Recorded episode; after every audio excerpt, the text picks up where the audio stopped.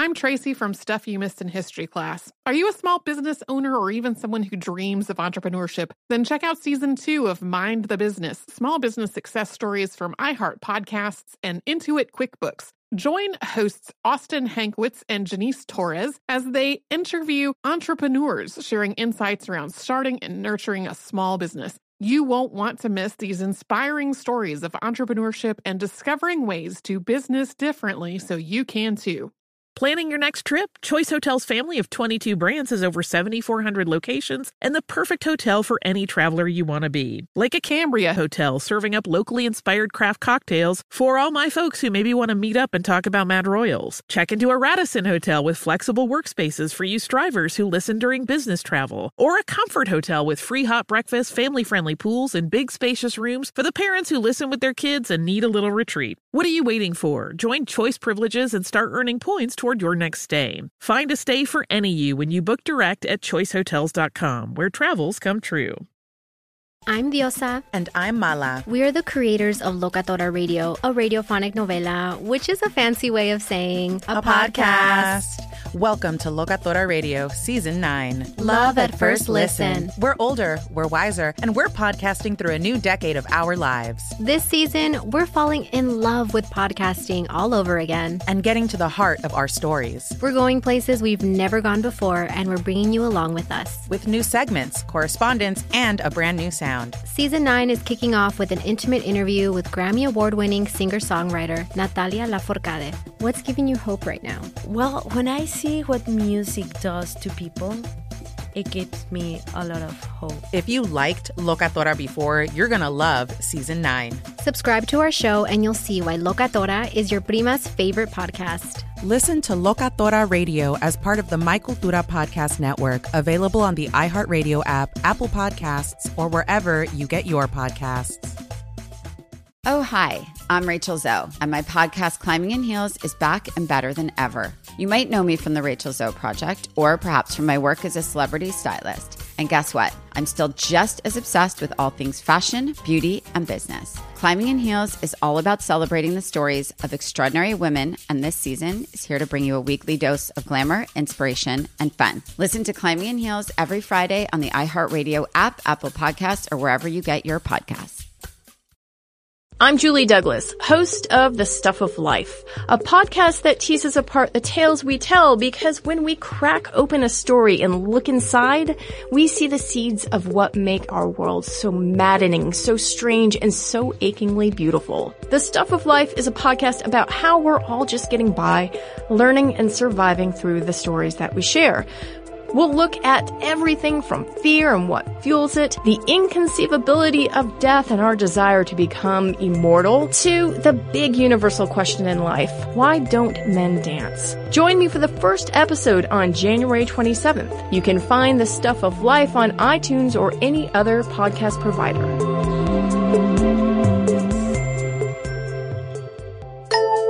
Welcome to Stuff You Missed in History Class from HowStuffWorks.com.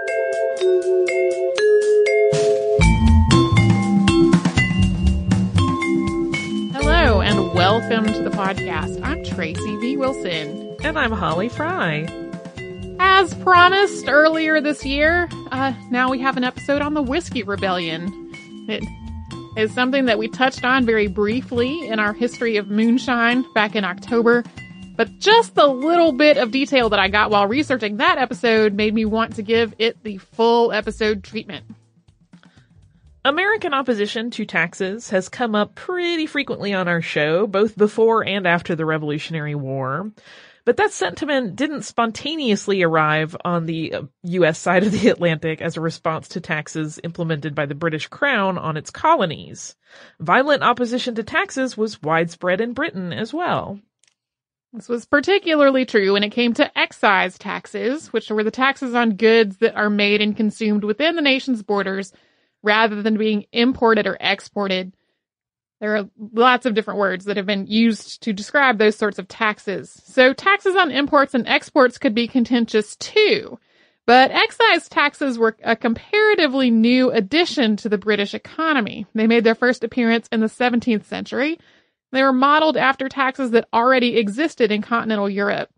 Opposition to the very first English excise tax, which was implemented in 1643 to help fund the English Civil War, was fierce, and it happened more than a century before the Sons of Liberty, were dumping tea into the harbor on the other side of the pond.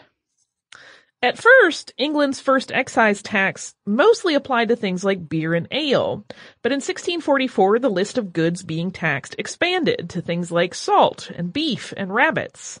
Violent protests and riots followed, particularly in rural areas where the items being taxed were staples that people already had trouble affording. The backlash was so huge that Parliament had to scale back on the excise tax, repeal some parts of it entirely, and implement exceptions for the nation's poorest residents. This tax protest in England had a lot in common with the Whiskey Rebellion in the United States, which began when the United States was a newly independent nation.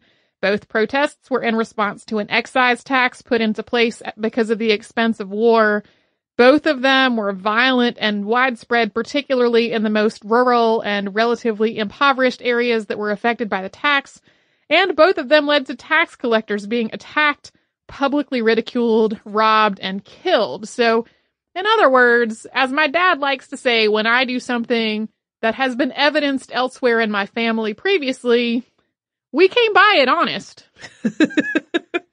Just as England's first excise tax was implemented to fund the English Civil War, the United States' first excise tax was implemented to pay off debts from the Revolutionary War.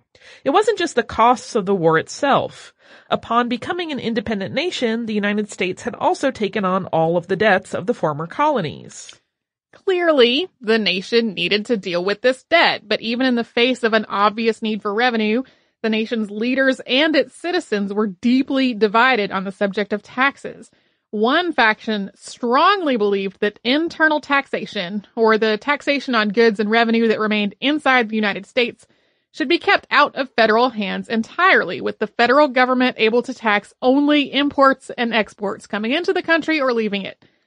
This would leave internal revenue as a matter for the states to judge based on their own needs and the ability for their own citizens to pay.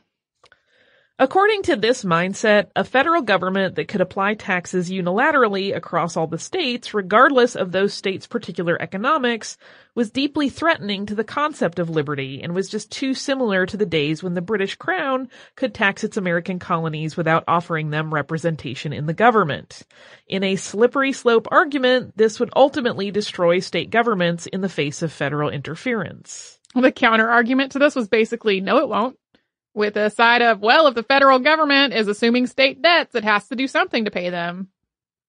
Secretary of the Treasury Alexander Hamilton was one of the proponents of using excise taxes to settle the U.S. debts. An excise bill that was brought before Congress in 1790 was defeated. When another was proposed in 1791, opposition was fierce. And in spite of this resistance, on March 3, 1791, Congress instituted an excise tax on distilled liquors. The amount of this tax varied based on the size of the distilling production, anywhere from 6 to 18 cents a gallon. And It was either based on uh, the actual amount of production or a flat rate based on the capacity of the still. Large distilleries paid on average about 6 cents a gallon, and they were allowed to do so as one annual payment to the government. Small distilleries were charged, again, on average, about 9 cents a gallon, and they had to make smaller payments over the course of the year. This tax affected small distilleries much differently than it affected large ones. Payments were to be made in cash directly to a revenue officer, and many of the smallest distillers did not have a lot of cash on hand. They were often paying for the goods and services they needed by bartering their whiskey. While large distilleries that were selling their wares could just pass the cost of the tax on to customers by raising their prices, smaller distillers who were using their wares to barter had no comparable way of coming up with extra cash. So in addition to the smaller distilleries' taxes being larger per gallon, the methods and timing of payment put a larger burden on smaller distilleries than on larger ones. Yeah, a genuine and legitimate question on people's minds was, where am I supposed to get the physical money to give to you. like, I, I'm doing all of my life with barter. I have no money to hand to you. That's not a thing that exists really in my corner of the world. Because the largest distilleries were mostly run like businesses, the federal government and specifically the Secretary of the Treasury were a lot more willing to extend them flexibility than they were to small independent distillers, which a lot of times were more like home-based individual operations. So the distilleries that had the most money and the most means to deal with the law also got the most help in doing so. Over time, the government amended the tax in response to quote reasonable complaints but the ones that it found to be reasonable were mostly the ones that were brought up by big, relatively prosperous, business-like distillers. Anyone who had to appear in court on excise tax matters had to do so in federal court, not state or local court. For many people living in remote western counties, the nearest federal courthouse was hundreds of miles away. So if you were, for example, one person running your own still in western Pennsylvania, and you were arrested as a consequence of this excise tax, you would have to appear in federal court in Philadelphia approximately 300 miles away. In addition to affecting small distilleries much more strongly than it affected big ones, the whiskey tax also disproportionately affected specific regions of the United States. And we are going to talk about how after a word from a sponsor. The sponsor is Headspace. Uh, let's be honest, a lot of difficulties in people's lives come out of their own heads. What? That can't be true. I I, don't make up any problems that don't really exist. yeah, I am. I'm a master at, at making up the thing that is going to be the worst, and then thinking about that. I'm kind of an anxious person. I can get stressed out easily. Uh, all these issues they start in your head, and then they just carry over to the rest of your life outside of your head. Uh, it really doesn't have to be that way, though. You can make a huge difference in just 10 minutes a day. This change comes through guided meditation, and you can get an easy way to get into that with the Headspace app. Headspace is meditation that's made simple. It's guided meditations you can listen to whenever you want, wherever you want, right on your phone, computer, or tablet. One of the things I love the best about this is that I, I personally, when I try to meditate, I get irritated when there's too much talking. And also I tend to get out of the zone when there's no guidance. And to me, yeah, to me, the Headspace Take 10 program, which is their free 10, uh, 10 meditation group is exactly the right amount. Always when my brain is starting to, to get off course, that is when the gentle, soothing voice comes in to remind me that it's okay to have thoughts. Just let that go. It's awesome. Meditation is rooted in thousands of years of tradition and also thousands of scientific studies that show that it has positive effects on your life, like improving your focus, improving your relationship harmony, decreasing your anxiety and stress. I can say from experience, this is a thousand percent true for me. So join over 4 million users already getting some headspace for free right now. Download the free Headspace app and begin their Take 10 program for 10 days of guided meditation at headspace.com slash history. The Headspace Take 10 program is a 100% free way to experience the benefits of meditation in your busy modern life. You can train your mind for a healthier, less stressed life by starting your free trial today at headspace.com slash history. That's headspace.com slash history. Now back to our story.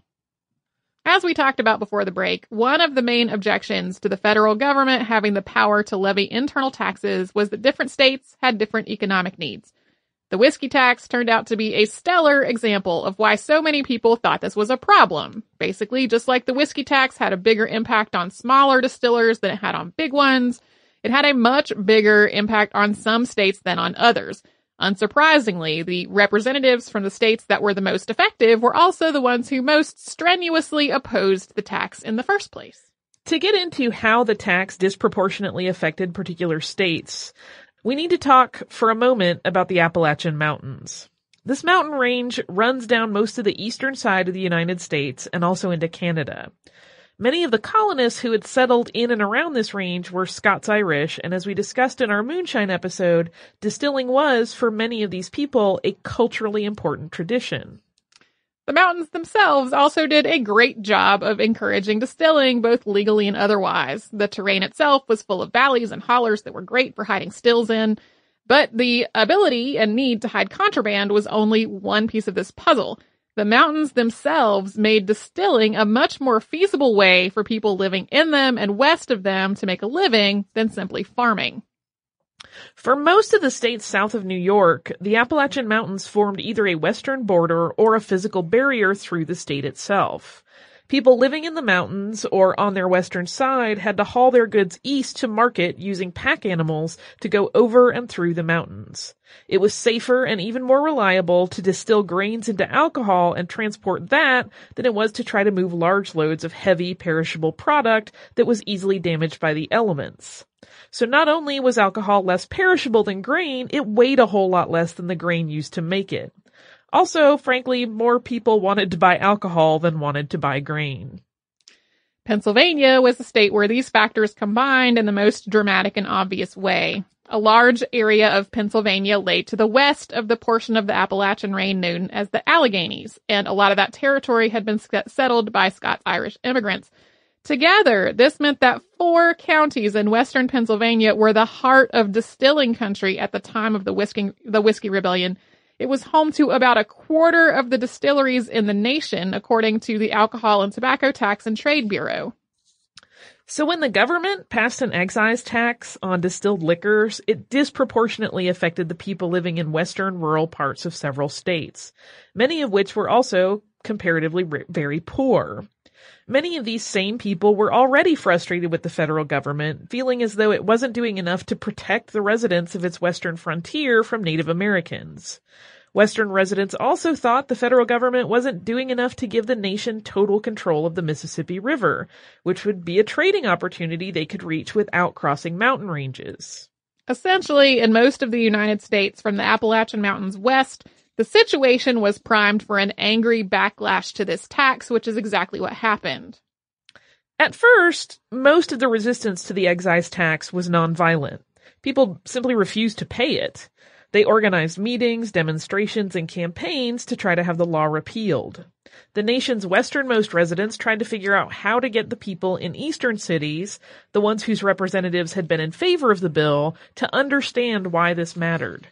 There was a lot of not listening and believing they knew better on the part of the people making the decisions. What? In politics? Are you sure? so strange. Just a few months after the tax was enacted, residents of southwestern Pennsylvania met at Redstone Old Fort to try to figure out a plan, and that plan was ultimately to form their own body of elected representatives to poll the people living in Pennsylvania's western counties and send that elected delegation to Congress because they felt like their own elected senators and representatives were not actually representing them very well. However, at the same time, others in western Pennsylvania were taking a far less reasonable tack. On September 11th of 1791, a group of men disguised themselves as women and attacked an excise collector named Robert Johnson, cutting off his hair, tarring and feathering him, and stealing his horse. That was a, there was a lot of cutting off people's hair and then tarring and feathering them. That was the MO for a lot of this protest. And over the next two years, Although a lot of the talk about the Whiskey Rebellion happens in Pennsylvania, every state south of New York saw protests and violence and unrest directed at the excise tax. In addition to targeting the government and its tax collectors, these protests also targeted other people in the community by harassing and ostracizing people who were in favor of the tax. Kentucky became a state on June 1st of 1792, and the entire state just refused to pay it. While virtually all of the nation's western frontier counties were refusing to pay taxes, including very heavy resistance in western North Carolina, much of the focus of the Whiskey Rebellion is on western Pennsylvania. This is in part because that's where the federal government put that focus. It was close to the then capital of Philadelphia, so it'd be less expensive and less hazardous to try to enforce the law there than it was in any of the other places that were rebelling. In September of 1792, Hamilton drafted a proclamation con- condemning the rebellion and denouncing the meetings that had been held in Pennsylvania to try to address it. This proclamation went to George Washington, the president, for his signature, and it was issued on the 15th. It called the rebellion, quote, subversive of good order, contrary to the duty that every citizen owes his country and to the laws, and of a nature dangerous to the very being of a government. Tensions continued to grow through 1793. About 100 people burned excise inspector John Neville in effigy in Washington County, Pennsylvania after a militia meeting. And in Fayette County, a mob broke into the home of collector Benjamin Wells and harassed his family. A few days later, they returned armed and demanded his account books at gunpoint. There was a lot of harassment and threatening behavior against basically all of the tax officials, but excise inspector John Neville was particularly disliked. He was a member of the Pennsylvania Assembly, and even though he had voted on a resolution condemning the tax, he then accepted the post of excise inspector, so people thought he was an unethical hypocrite. He then went on a tour of western Pennsylvania counties to try to enforce the tax in spring of 1794, and when he did this, a mob of citizens followed after him, talking to everyone he talked to to make sure nobody had actually paid the tax, and if they did, they would destroy that person still. In the summer and fall of 1794, the Whiskey Rebellion really hit its peak. Although tensions had been ongoing for years, what happened next is what a lot of people think of when they think of the words Whiskey Rebellion. And we're going to talk about that in more detail after we have another brief sponsor break. Texture.com, we have talked about several times before, is a fantastic way to weed out only the best content that's being published right now and get yourself to the good stuff quickly and not waste your time and get a really, really good experience.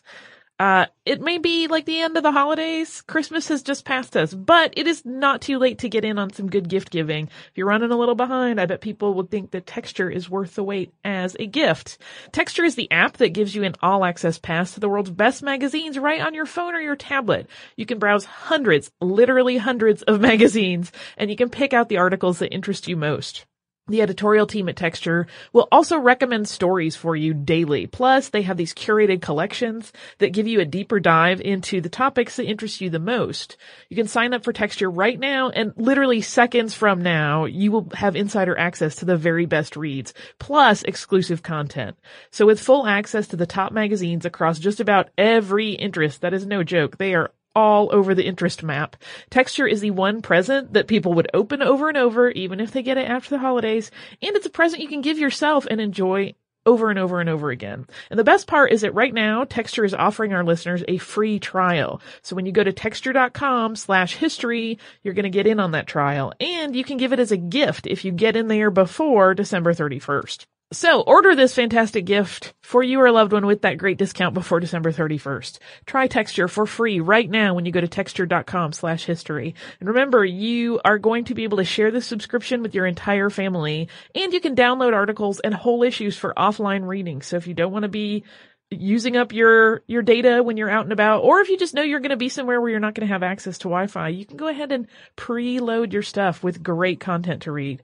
Again, all over the interest map. So if you like uh Architectural Digest, you're covered. If you read Cosmopolitan, you're covered. Cooking Light is also in there. Entertainment Weekly is a magazine I read all the time, and it's right there handy digitally. I love it. So you can get into all of these great, great magazines at a really good discount and you will be using content that you know is the best possible stuff and you don't have to dig through mystery links online. So get into texture.com slash history.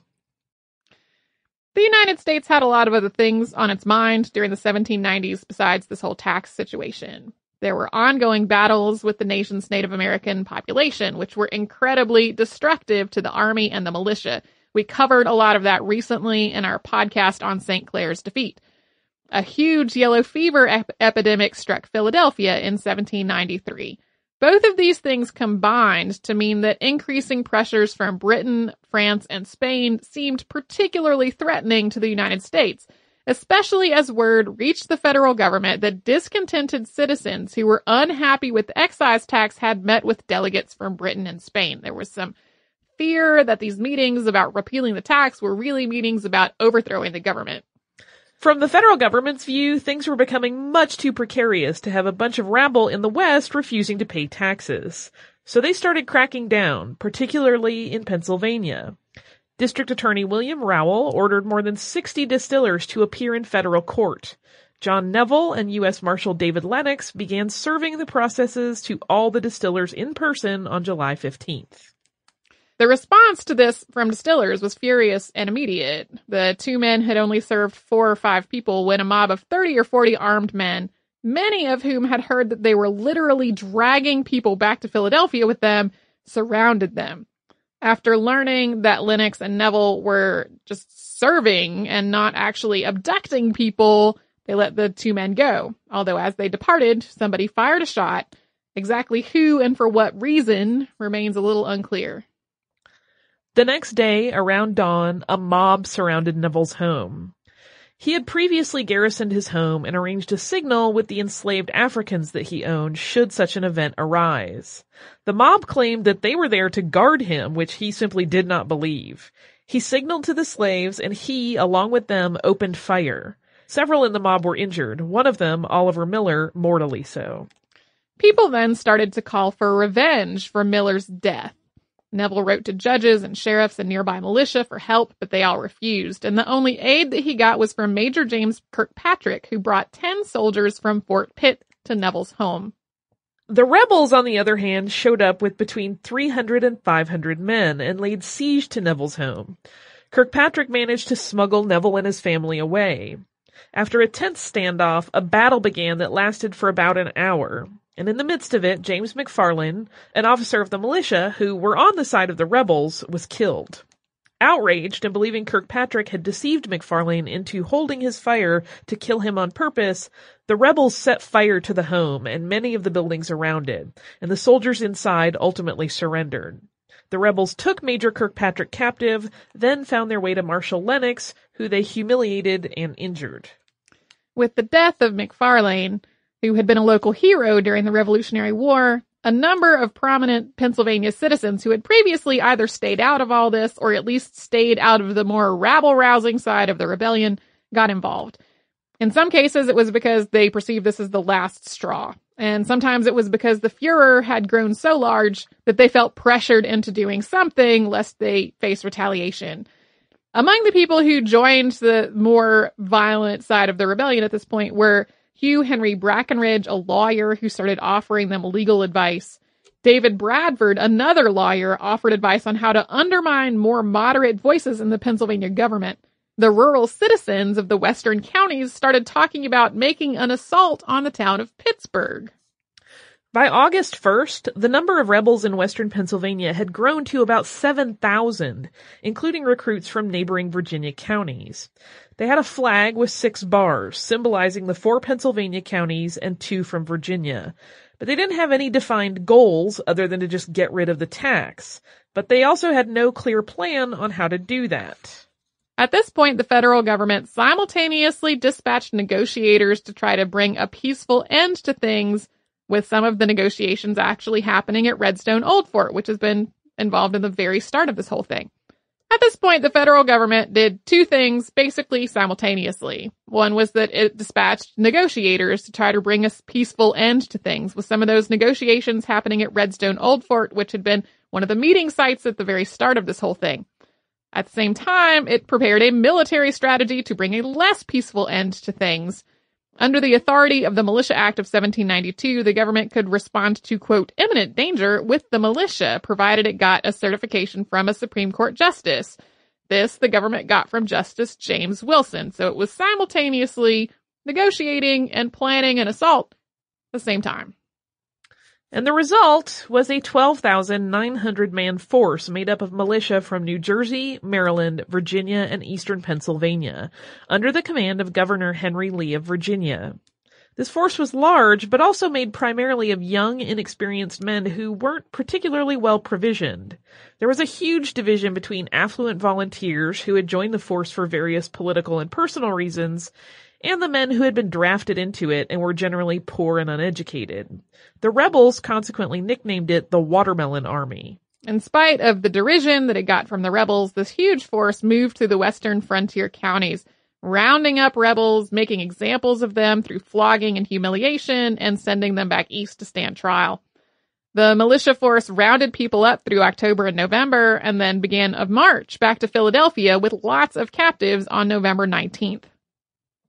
They arrived on Christmas Day when the militia flagged their hats with white paper to set them apart from the men guarding them and marched through Philadelphia to the jail in shame. That is actually the thing that made me go, I, I'm going to do a whole podcast on this. How we got to the point of picking, taking people through a shame march to the jail on Christmas Day. In the end, all but two of the men who were captured were either acquitted or had their charges dropped, and the two who were convicted were John were John Mitchell and Philip Weigel, and they were both later pardoned. This government response to the rebellion changed very little. Its militia roundup didn't make it possible to enforce the tax. Many of the people who had been angriest at the government about the tax simply moved farther west, trying to get out from under the thumb of the taxman. Having had to provision such a large force in a relatively remote area did add measurable but temporary boost to local economies, though. Yeah, there's probably a valid argument to be made that like it definitely did bring some cash into places that had been cash strapped thanks to needing to buy lots of crops and things to to feed soldiers but uh I read a couple of things that were like was that really worth all of this trouble Regardless, then in 1802, Thomas Jefferson re- repealed all of the nation's interior taxes, including the whiskey tax. And as we spoke about in uh in our episode on moonshine, the government sort of left the ta- the tax subject regarding distilling alone for a while. That's the whiskey rebellion. It's it's um I always envision it when I have heard about it in the past as involving more I'm I'm embarrassed to admit wacky hijinks. You know, it's well, a pretty direct violence kind of situation. It's not so much like Yeah, the closest thing to wacky hijinks is some of the events in which a mob of people would gang up on a tax collector like some of them you read the accounts of, and then they went into the tax collector's home and forced him to tear up his papers and jump up and down on them. And like, there's an element that comes off as kind of comedic, like that a mob was literally forcing him to tear up his tax papers and then jump up and down on them. Like that, that is a see there little, were wacky hijinks. Like that was the closest thing to wacky hijinks, but at the same time, a lot of times like that was a just a person trying to do his job. There were definitely people who were tax collectors who were jerks about it, but you know, a lot of them were just folks trying to get their lives together too. So yeah. yeah. Yeah, and then all the tarring and feathering, that's a lot. That's not nearly as wacky as now you have to tear up your papers. Now you have to jump up and down on them. That was the one, one of the ones that I read. And then I was, I said, seriously out loud, you seriously made him tear up his papers and then jump on them? Like, yeah. Well, and anytime we get to tarring and feathering in any sort of historical event, there's just this part of me that's like, how do you get that divorced from your humanity where you're like, this is a thing we should absolutely do? Yeah. It seems so cruel and horrifying, but yeah. And that that came up again and again as I was reading this. Like they, and then they would cut off their hair and tar and feather them. Feather them. Yeah. Do you have uh, less uh, humanity stripping listener mail for us? Kind of. Because actually, two listener Facebook comments in response to our uh, listener mail following our Gallipoli episode, in which we talked about segregation in Nevada. And the letter writer had written in to say that the the mascot of uh of the of UNLV is a rebel. And so we had two different people on Facebook. First person was Tony, and Tony said, Hello, you wonderful ladies at the incredible stuff you missed in history class. This is a great podcast. During your listener mail, a listener from Nevada said that UNLV's mascot is a Confederate symbol. As a proud Las Vegan, I am happy to say that isn't true. Thank you once again for the expansive knowledge every week. Um, he pasted into a link to an article uh, that was called UNLV Diversity Chief, Hey Reb mascot, rebel nickname not tied to Confederacy. Uh, and then Chelsea replied on the same thread and said, Thank you for sharing the same article I was going to post. I was shocked to hear a fellow Nevadan perpetuate an untruth. UNLV began as a satellite campus of UNR and later became a separate institution. There was a rivalry between the North and South universities, hence the idea of being a rebel. There is still a rivalry in many other arenas between the North and South of Nevada, politically, culturally, etc. 28,600 students call UNLV home for this fall 2015 semester. The 200 plus students demonstrating constitute less than 1% of the student population. There was a survey conducted campus wide in which folks could indicate their perception of our mascot. So uh, I read this article and then I also looked into some things about the UNLV mascot. So yeah, there's definitely an article from the UNLV diversity chief saying that the Hey Reb mascot and the rebel nickname are not tied to Confederacy. But then if you go and look at the UNLV website, the mascot of UNLV was originally a wolf named Beauregard who was wearing a Confederate uniform. And there, Hmm. there's a little cause and effect. Like there's some arguments to be made that maybe they were calling themselves the rebels before they applied Confederate imagery to the idea of rebels. But then there was definitely a whole period of years in which the, the rebel mascot was definitely a Confederate soldier. There was literally a Confederate battle flag on the masthead of the school newspaper. Huh. And people reasonably uh in this like late 60s early 70s time frame said, "Hey, this is not cool." This specifically there were several black athletes who were like, "I don't think I'm comfortable having this mascot that is the Confederate soldier." And so the school reevaluated the uh the mascot sort of redesigned it to be a Nevada um like a pathfinder and not tied to Confederate imagery. Um and the and like took the battle flag off of the school newspaper masthead. Um, and the actual wording on the UNLV website says, while it was a decision based in rivalry and fun, the choice of a Confederate themed mascot was nonetheless an unfortunate one. And then later on on the same page, which is a page about the history of the mascot, says UNLV acknowledges that its first generation of students opted for a great name in Rebels, but chose to surround it with imagery and symbols that fell short of giving the name, of giving that name the honor it deserved. So, yes, definitely today the Hey Reb character that's sort of the mascot of UNLV is specifically designed to not be tied to Confederate imagery, but there's a multiple decade tradition in which it specifically was Confederate imagery. Uh, so it, I don't think it is, um, invalid at all for people to point that out. Uh, it kind of reminds me of the conversations you and I had in our recent episodes about, about the holiday characters from other cultures, uh, and the attempts to kind of walk back Zwarte Piet so that, yeah. so that he's not so tied to like racist blackface and slavery. Um, I think it's personally, I think it's awesome for UNLV to have reevaluated their mascot and not have it be specifically a Confederate soldier, especially since uh, black student athletes found it offensive to be on a team whose mascot was somebody who fought on behalf of slavery. But that, like, that doesn't then erase all of those decades of time when the mascot was literally a Confederate soldier. Yeah. So, It's, you know, it's one of those things that evolve. I mean, history is evolving. Like our, we talk about all the time how views evolve and they change things and you, you still have to acknowledge what came before even when you have evolved further. Yeah. Well, So- and the the, well, the article that was uh, that was linked on our Facebook, and I'll put a link to it in our show notes, um, includes this sixty page analysis of the history, and the like. The diversity officer officer has come to the conclusion that in its current iteration, uh, it is not a Confederate image. But at the same like at the same time, it calls out specifically all of these other aspects from previous years, and not even that long ago, previous years when it definitely was Confederate imagery. So, to clarify all that. Uh, if you would like to write to us, we're at historypodcast at howstuffworks.com. We're also on Facebook at facebook.com slash missedinhistory and on Twitter at history. Our Tumblr is missedinhistory.tumblr.com and we're on Pinterest at pinterest.com slash missedinhistory. If you want to learn more about what we talked about today, come to our parent company's website, which is howstuffworks.com and put the word moonshine in the search bar. You will find uh, an article about how moonshine works.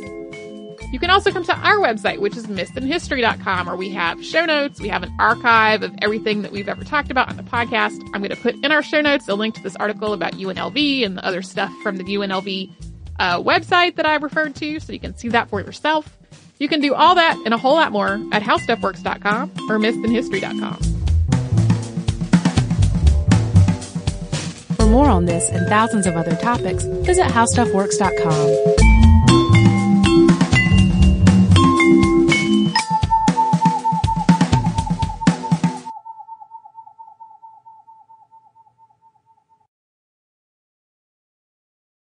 Danielle Moody here, host of the Woke AF Daily podcast. We've been with iHeart for a year, and what a year it has been. As we head deeper into 2024 and yet another life changing election cycle, Woke AF Daily is here to keep you sane and woke.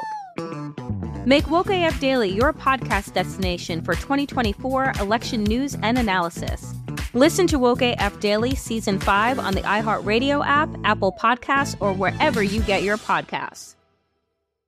What up? I am Dramos, host of the Life as a Gringo podcast. This is a show for the No Sabo kids, the, the 200 percenters. Here we celebrate your otherness and embrace living in the gray area. Every Tuesday, I'll be bringing you conversations around personal growth issues affecting the Latin community, and much more. Then, every Thursday, I'll be tackling trending stories and current events from our community. Listen to Life as a Gringo on the iHeartRadio app, Apple Podcasts, or wherever you get your podcasts. It's been almost 3,000 years, and Greek mythology has proved that it is not going anywhere. But it can be difficult to find entertaining and engaging retellings of these myths that aren't fictionalized. Lucky for you, I'm here. Let's Talk About Myths, Baby is the Greek mythology and ancient history podcast of your dreams. I dive into the convoluted and confusing ancient sources so you don't have to. Listen to Let's Talk About Myths, Baby on the iHeartRadio app, Apple Podcasts, or wherever you get your podcasts. I'm Diosa. And I'm Mala. We're the creators of Locatora Radio, a radiophonic novela, which is a fancy way of saying a podcast. Welcome to Locatora Radio Season 9 Love, love at, First listen. listen. This season, we're falling in love with podcasting all over again. With new segments, correspondence, and a new sound. Listen to Locatora Radio as part of the My Cultura Podcast Network, available on the iHeartRadio app, Apple Podcasts, or wherever you get your podcasts.